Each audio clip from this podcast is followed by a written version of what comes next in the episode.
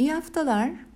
Dün hatırlarsanız demiştim ki evet pazar günü çok çalışacağım ve akşamleyin kendime diyeceğim ki aferin Can. Ee, dünü de biraz açıkçası kendimle iç konuşmalarla geçirdim.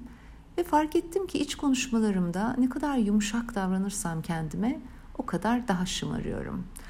Halbuki biraz daha didaktik davrandığımda yani hayır bunu yapmalısın bak söz verdin kendine dediğimde o zaman kendimi öyle böyle masanın başına oturtuyorum. Bu insanın diğer insanlarla olan iletişimine de yansıyor esasen. Aynı kendinize davrandığınız gibi diğerlerine de aslında iç sesinizle öyle davranıyorsunuz ve aynı beklentilere giriyorsunuz.